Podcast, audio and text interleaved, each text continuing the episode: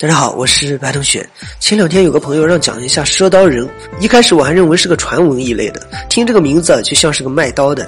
没想到经过调查后发现，还真的有赊刀人这回事儿，而且还真的不是专门卖刀的。据说赊刀人啊传承于鬼谷先生，但是真的只是据说，没有找到任何记载。所以说传承于鬼谷先生这回事儿不太靠谱。但是确实在很早之前就有关于赊刀的记载了。那么什么人才是赊刀人呢？根据种种记载来看，这群人啊一般会赊一些铁器出去，也就是说赊刀人不一定赊的就是刀，有的时候也会赊一些铁锅了、铁勺一类的铁器。赊呢也就是赊账的意思，可以先用，以后再给钱。赊刀人神秘的原因啊，并不是因为他们能赊账，而是因为他们奇怪的赊卖方是。他们一般先会把刀赊出去，然后留下一个预言，说等到预言出现之后啊，再回去取钱。说是这么说，通过记载来看，很少会有赊刀人啊再回去收钱的。也就是说，他们就是专门留下预言的。那么问题来了，他们留下的这个预言靠不靠谱呢？要想具体了解这件事儿，我们还是得先穿越回宋朝时期。关于宋朝时期的这个记载，我没有找到，但是看到有人提过这事儿，所以我们也说一下。宋朝没有任何关于赊刀人的记载，但是记载过当时颇为流行的一种收买方式，叫做补卖。这个补啊，就是占卜的补。补卖也就是说卖东西的时候进行一次占卜，如果占卜的准确的话，就把东西买过去；不准确的话，分文不收。听上去啊有蒙的嫌疑。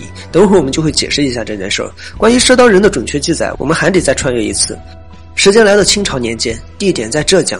早上天蒙蒙亮，雾气还未退去的时候，小镇就开始热闹起来了。主街道上来往的马车不断，马车两侧就是正在摆摊的商户。小镇的早市在一阵嘈杂的忙碌声中就开始了。远处江边有一叶小船缓缓划来，船上之人头戴斗笠，看不清楚样貌，满身的衣服破烂不堪。唯一引人注目的就是船上杂乱的菜刀，看来又是一位新商户。头戴斗笠的男子也没个摊子，直接把菜刀一股脑的丢在地上，随即席地而坐。是来卖刀的吗？是。怎么个价格？无价。他的菜刀只赊不卖。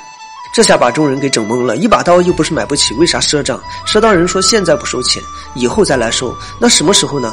赊刀人指了指旁边的米店，上面写着每升八十文。等到他的米店跌到每升十八文的时候，我就会来收钱。大家一听，这不就是个傻子吗？米是什么？是每个人都要吃的东西，这个东西怎么会出现这么大的起伏呢？所以很多人就从赊刀人处赊得了刀。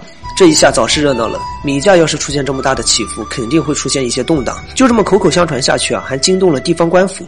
官府派人捉拿赊刀人，但是赊刀人却不见了踪影。事情越传越大，最后还被《申报》报道过。当时的文章标题为“妖言惑众”，但是没想到米价还真的跌到了十八文，这在当时引起了不小的轰动。但是赊刀人啊却没有再回来过。那么赊刀人他到底图什么呢？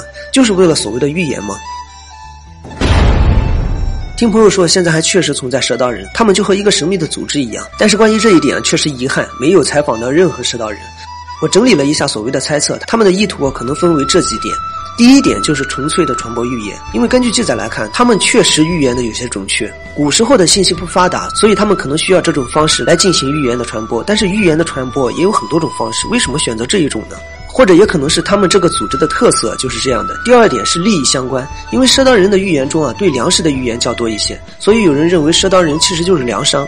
因为真正有记载的赊刀啊，基本上都是在预言粮价降价的。之前我们有一点没讲，就是赊刀人的刀价基本上都比市场上贵个两三倍，所以这些粮商在预感到粮食要降价之前，就先出去赊刀。如果以后真的粮食降价了，那么就去把刀钱收回来，起码还有钱维持运转。如果没有降价呢，那么就当做是行善积德了。这个。说法听起来非常合理，但是有一点让人纳闷：为什么清朝粮价跌了之后，赊刀人没有再回去收钱呢？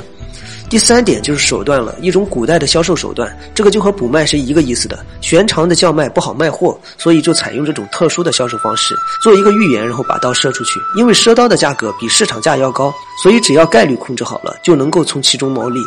其实这种说法也碰上了上述的问题，不知道大家有没有听说过关于赊刀人的事情啊？